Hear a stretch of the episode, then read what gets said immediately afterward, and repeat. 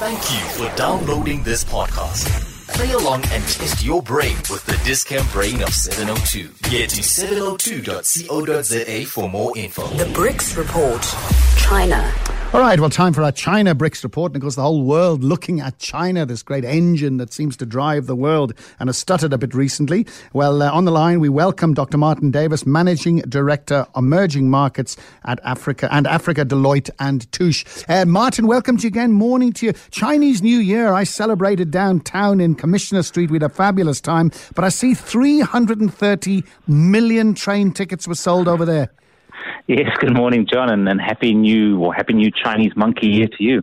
It's uh, all the Chinese on holiday this week, and the figures, as you mentioned, are staggering. three hundred thirty million people taking trains across the country. An additional fifty-five million plane tickets have been sold.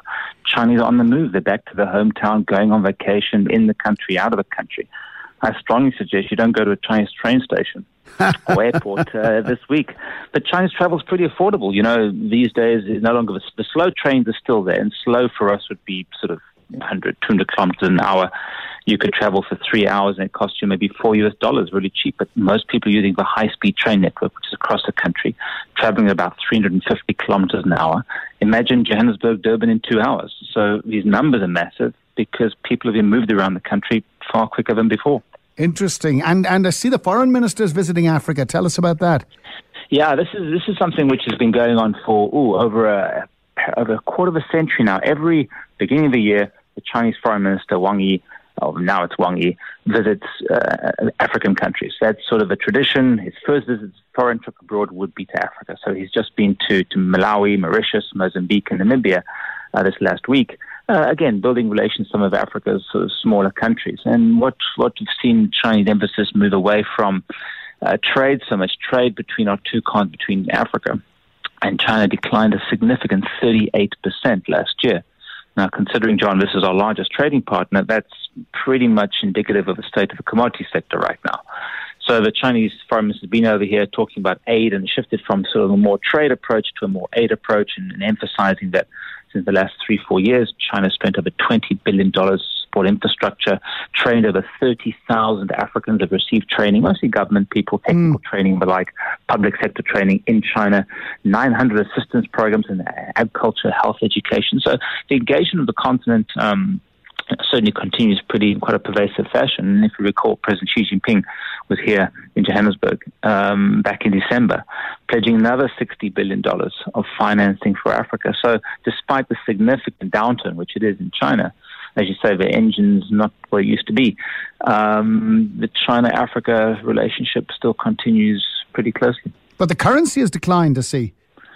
Yeah, I think this is the biggest woe facing the Chinese economy this year, you know, in the last ten years. And this is what what has really underpinned the significant creation of wealth in China. As you recall, China's uh, tourists now, we spoke before, the largest spenders abroad, because the Chinese currency is kind of de facto pinned to the U S dollar. We have a very strong U S dollar. China's currency reserves now you know, have been nudging three and a half trillion U S dollars, largest of any country. But what we're seeing now in China is you know, the negativity, negative sentiment, pretty much like everywhere. Massive capital flight out of China. It was reported yesterday by the People's Bank of China that the currency reserves plunged ninety-nine point five billion dollars in January alone in one month. Cool. In the in the last five, I'm sorry, in the last six months of last year, the decline was four hundred twenty billion dollars in foreign currency reserves. So the Chinese government is doing whatever they can to stem this flow of of, of capital flight, some of it illegal out of the country, and trying to manage a downward trend in the currency value.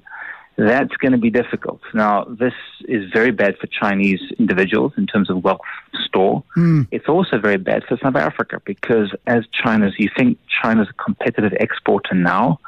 Let's take ten, twenty percent, perhaps a little bit more of the currency this year, and China becomes a very competitive, an uber competitive exporter, even more than what it is now. And their exports are competing with ours. So not good news for us, I'm afraid. Doctor Martin Davis, thanks very much indeed. Managing Director, Emerging Markets and Africa, Deloitte and Touche. But the numbers, everything to do with China, just extraordinary.